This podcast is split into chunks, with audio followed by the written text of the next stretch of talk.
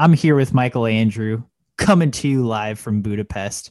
Michael, you guys have had two matches so far. What do you think? I mean, that second match, the Breakers came out swinging.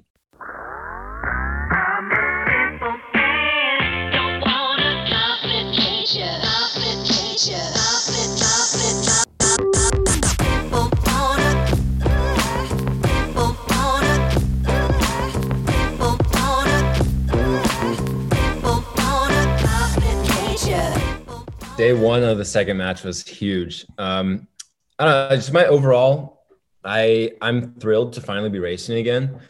I think it's something we, obviously when we were on the show before coming to ISL, you know, the talk was all the excitement and the anticipation of being able to race again. And that definitely lived up to its hype. It was really good. And this was something I even spoke with Katinka, and it was so interesting, kind of taking from the first meet to the second meet. There's a lot of learning that had to happen.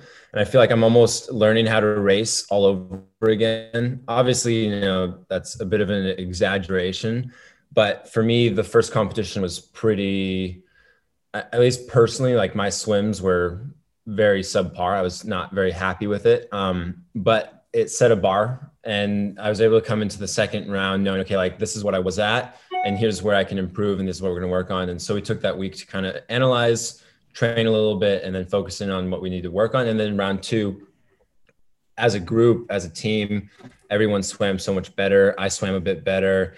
You know, the improvements we made were good improvements. And now we try and roll that into our third competition, which comes up this Sunday. But man, it's been an awesome atmosphere. It's weird walking into the Duna Arena and having no people there, because every time I race in Budapest, they are known for having the most wild crowd. They love swimming, and you stand on the blocks just ready, like fired up because of that energy.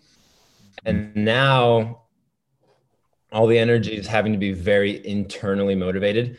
And that's interesting. And I think that's been not a struggle, but something to definitely overcome. Yeah. And it's, I mean, it seems like the Breakers from that perspective have done a good job as well. I mean, I hear you guys on the broadcast banging the drums. You've got the rah, the horns, like you get, it seems like the chemistry, or at least the energy, you guys have really elevated that as well. Yeah, no, I definitely think we have, and I'm biased, of course, but I think we've got the best team chemistry. We feel like a family, and very quickly became a family. And obviously, we have a few stalwarts from last year that were part of the team already. So we have that like New York Breaker kind of heritage. But everyone very quickly became one group. And we all like, it's actually really special. And I was speaking with Peter Timmers. It's like, there's nobody that doesn't get along. Like sometimes you'll see like a bit of a clique, or like groups, or, you know, athletes that train together in squads that like it's purely them.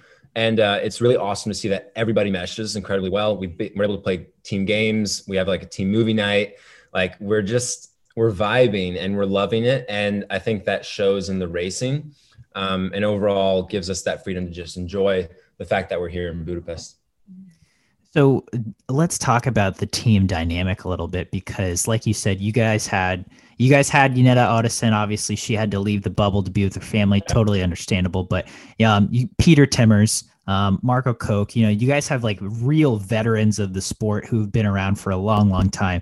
And then you guys have like some real newcomers, like Brendan Smith, who I talked to the other day. You know, he's just coming onto the scene, and you know, and then yourself, who, on the younger side of swimming, but obviously you have raced so much, been around the sport for so long. So how is it having that blend of athletes kind of from every walk?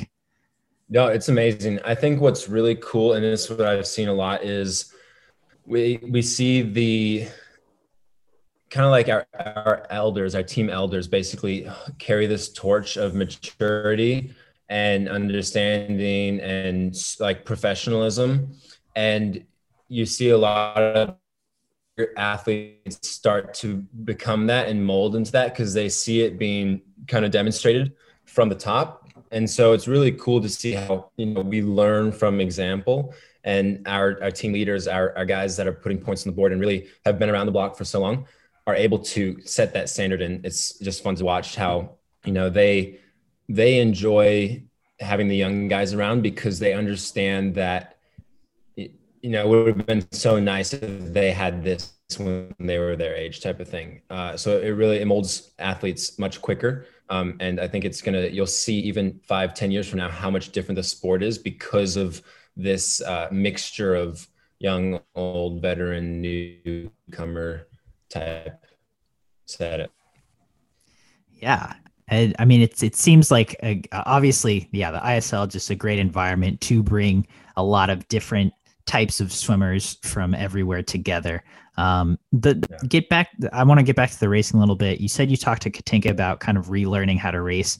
You and Katinka, two swimmers who are known for using racing as training, right? Yeah. And so tell me about that process of relearning, of getting back into racing. I mean, what do you feel like you have really missed over these past 6 months that you do have to now get back into? Yeah, well, so my biggest thing is, well, I mean, over this past 6 months, what I've missed goes beyond racing. One is, you know, pool space has been a real struggle and still is. We even going into December don't really know where we're going to train and have the proper training plan, and that's kind of scary.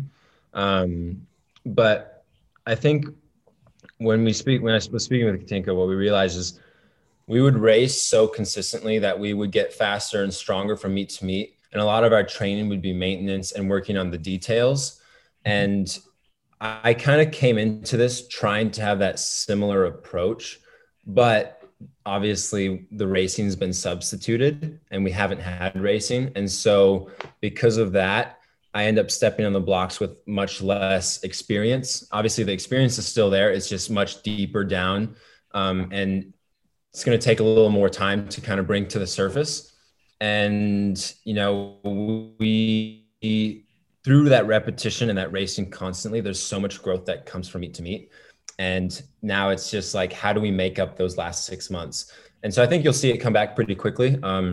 It is good to see improvement from meet to meet, but it does make it challenging because I think I'd be at a very much different place now in terms of racing had I had competitions leading up. And it's unfortunate, but it's also one of those things where it's a bit of a wake-up call because I realized too, a lot of my training and my preparation coming into this ISL has been very lackluster. And I don't know if it was necessarily the lack of racing or just the lack of certainty in terms of what's to come.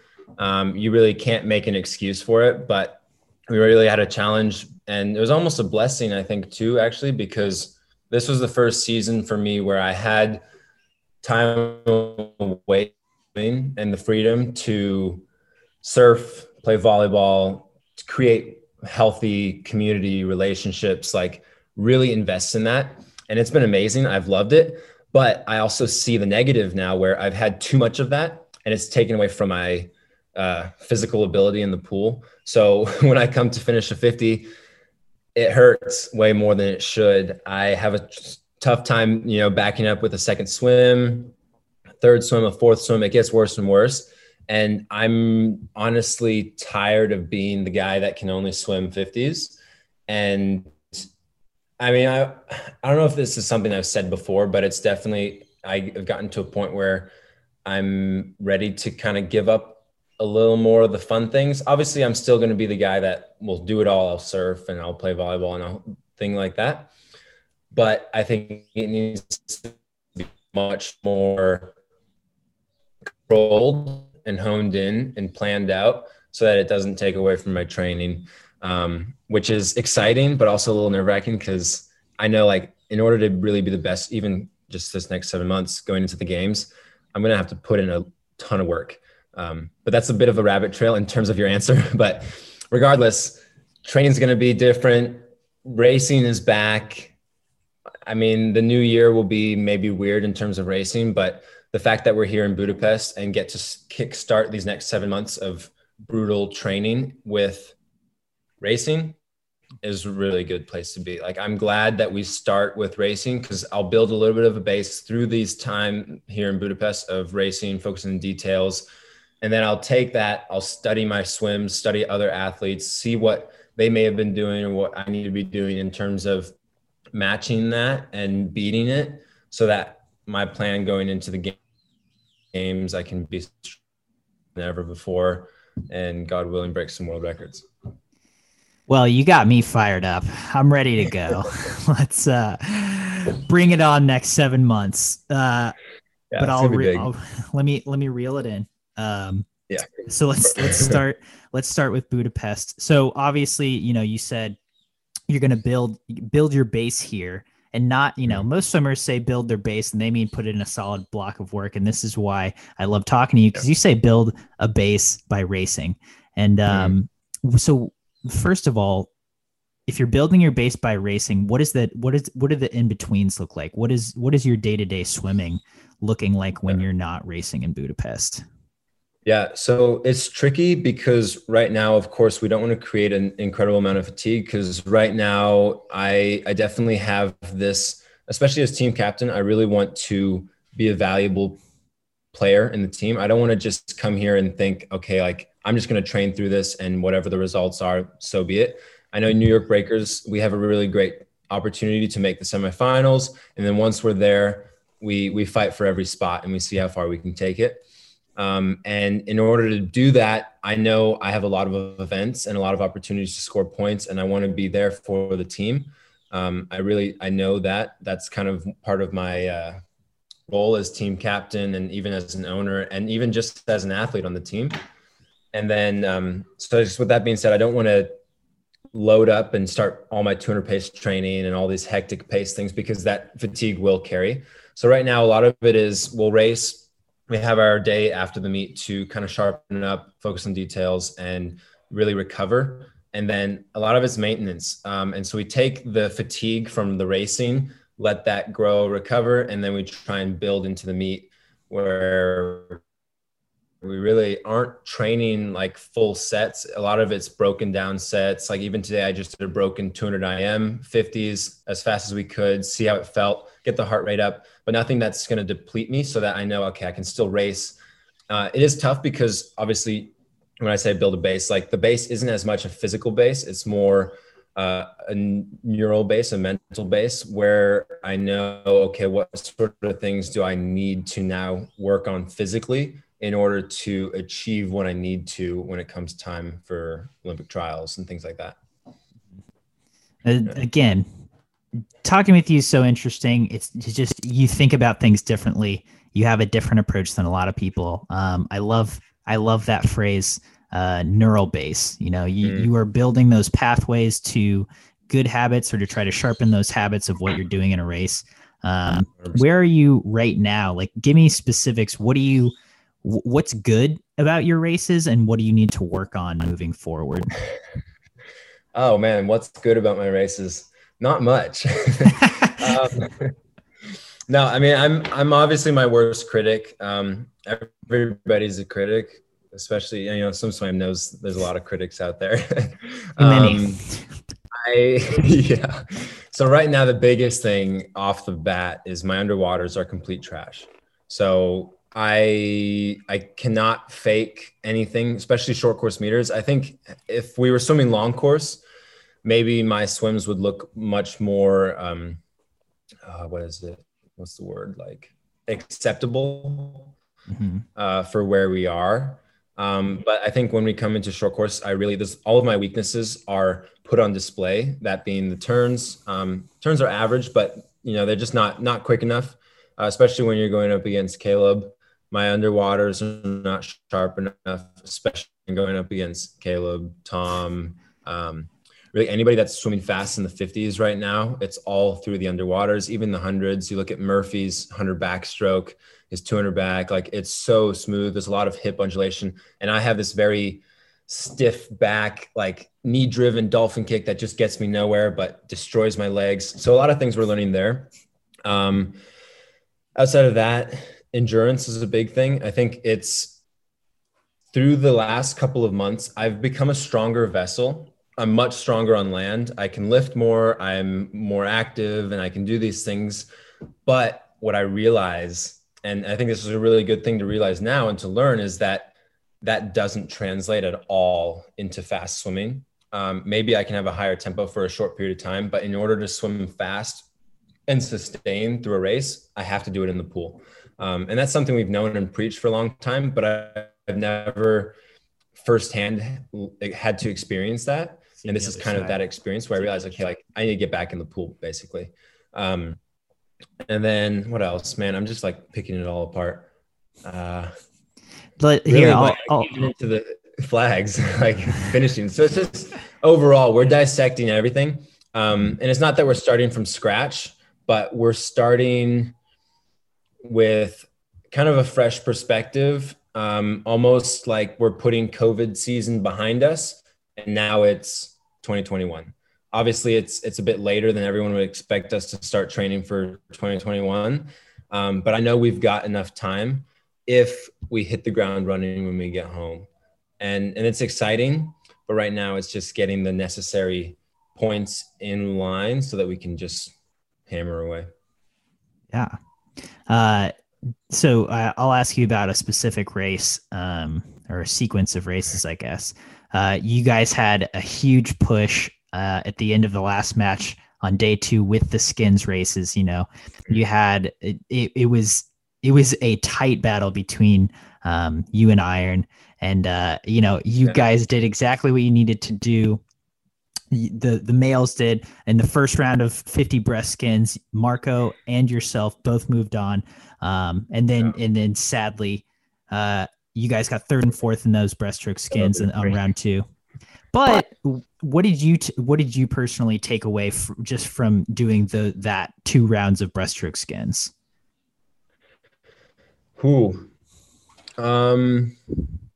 One, I guess the biggest thing is in the world of breaststroke, there's a new kid on the block, and that's Emory. Emory. What the heck? Like, man. Amazing, super cool dude, like very soft spoken, just a gentle giant, really.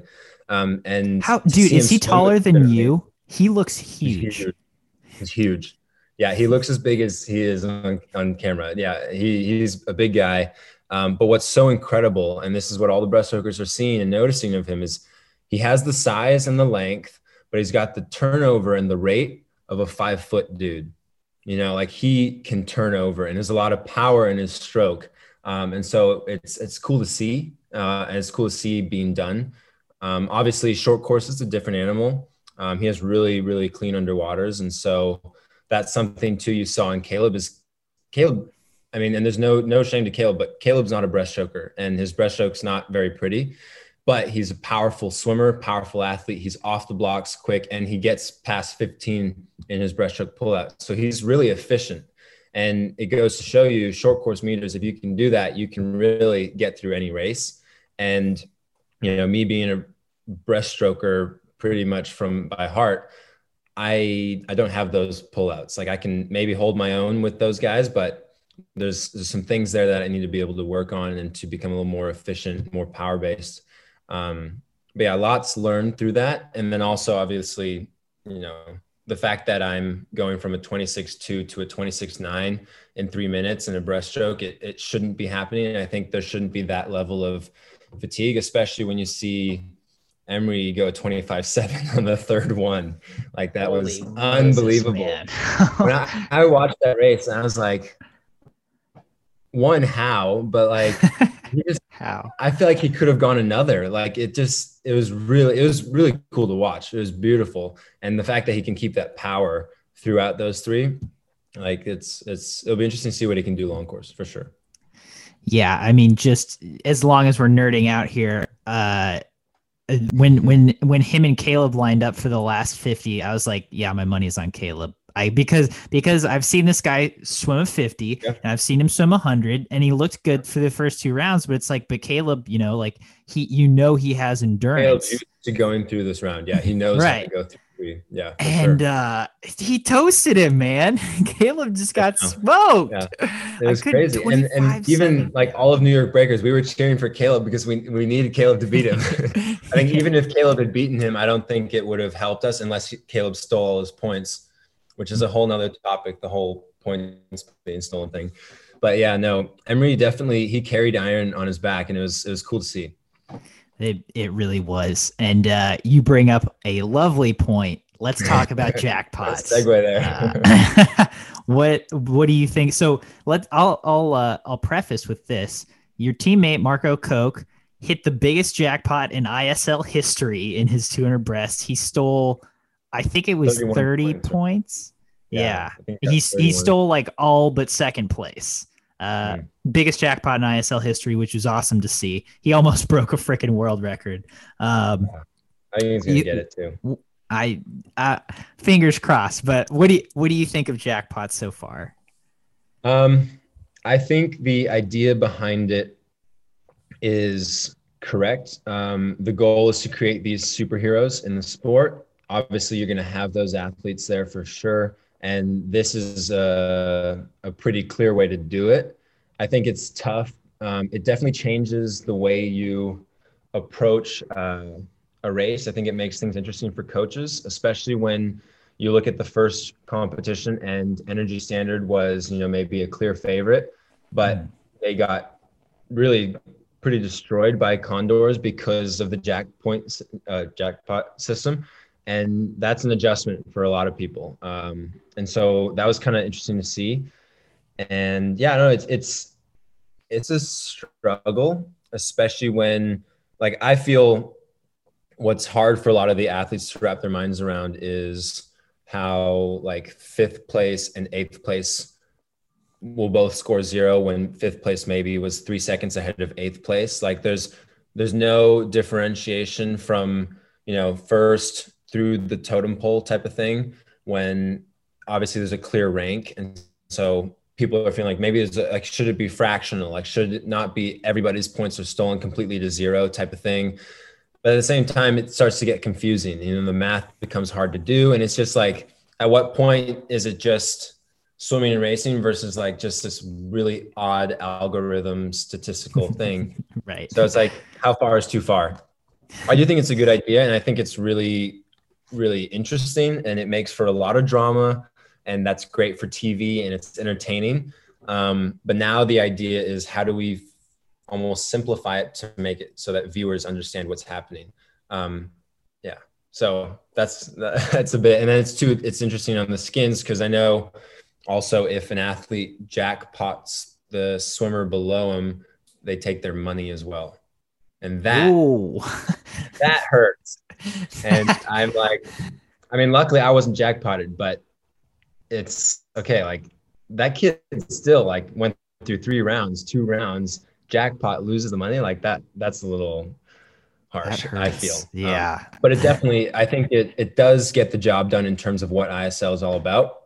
And for that, I think it's great. It definitely brings a lot of drama and excitement to it, and makes you like, I even think with iron and us, you saw that there could have been a very interesting swing of points because of the jackpots. And there's like this constant back and forth type of battle.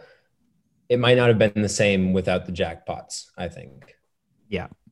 Yeah. And that's a really interesting point. Gosh, I didn't realize they stole their, that's like adding insult to injury to kicking dirt in your face all in one. I mean, Jesus, taking your prize money too. That seems unnecessary, but this is why I don't make the rules, I guess. That's it's interesting tidbit though. So, all right. So moving forward, we talked about where you're at now. You guys have 2 more matches, hopefully 3 and beyond. What are you looking for heading into, when's your next thing? Sunday. Heading into Sunday, what are you looking for? For me, what I'm looking for in terms of racing is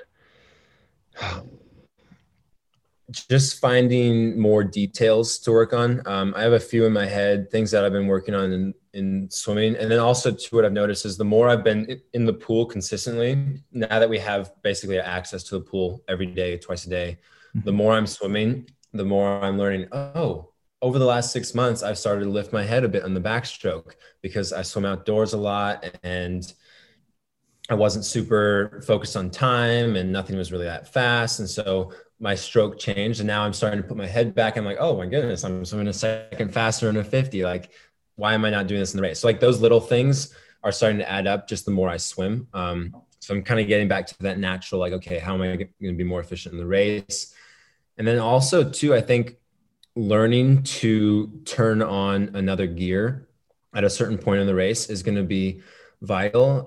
Even from match one to match two in my 50 freestyle, I felt like I sprinted harder in the 50 free in match two than I did in the first one. And I don't know if it was a control thing, first race after so long, like what was different, but I know going into round two, I had a much higher beat kick. I understood that, you know, I have to have a fast kick in order to control the tempo, things like that, that I wasn't kind of thinking of and really aware of, and realized now I got to bring it back to the basics type of thing. So that'll be good to see. And then also just focusing on the recovery from day one to day two of each competition, because that definitely, even though it's still 50s and 100 in the relay, there's a carryover and I need to be diligent in my recovery so that I can, you know, hopefully go into skins or whatever race is relatively fresh. I have last question. Yeah. So you got, you know, for example, you guys took Kasha off the relay and saved her for the 50 free. And obviously that worked out well. What emphasis are you guys putting on relays versus individual swims? Cause obviously relays are double points, but you know, if you're going up against a team, say like the Cali Condors, who's just like, you know, they're going to win that relay, then what's the balance there of, okay, well, yeah, then it might be better if we try to keep our swimmers a little more fresh for their individuals where they might be able to win. They might be able to jackpot. Yeah.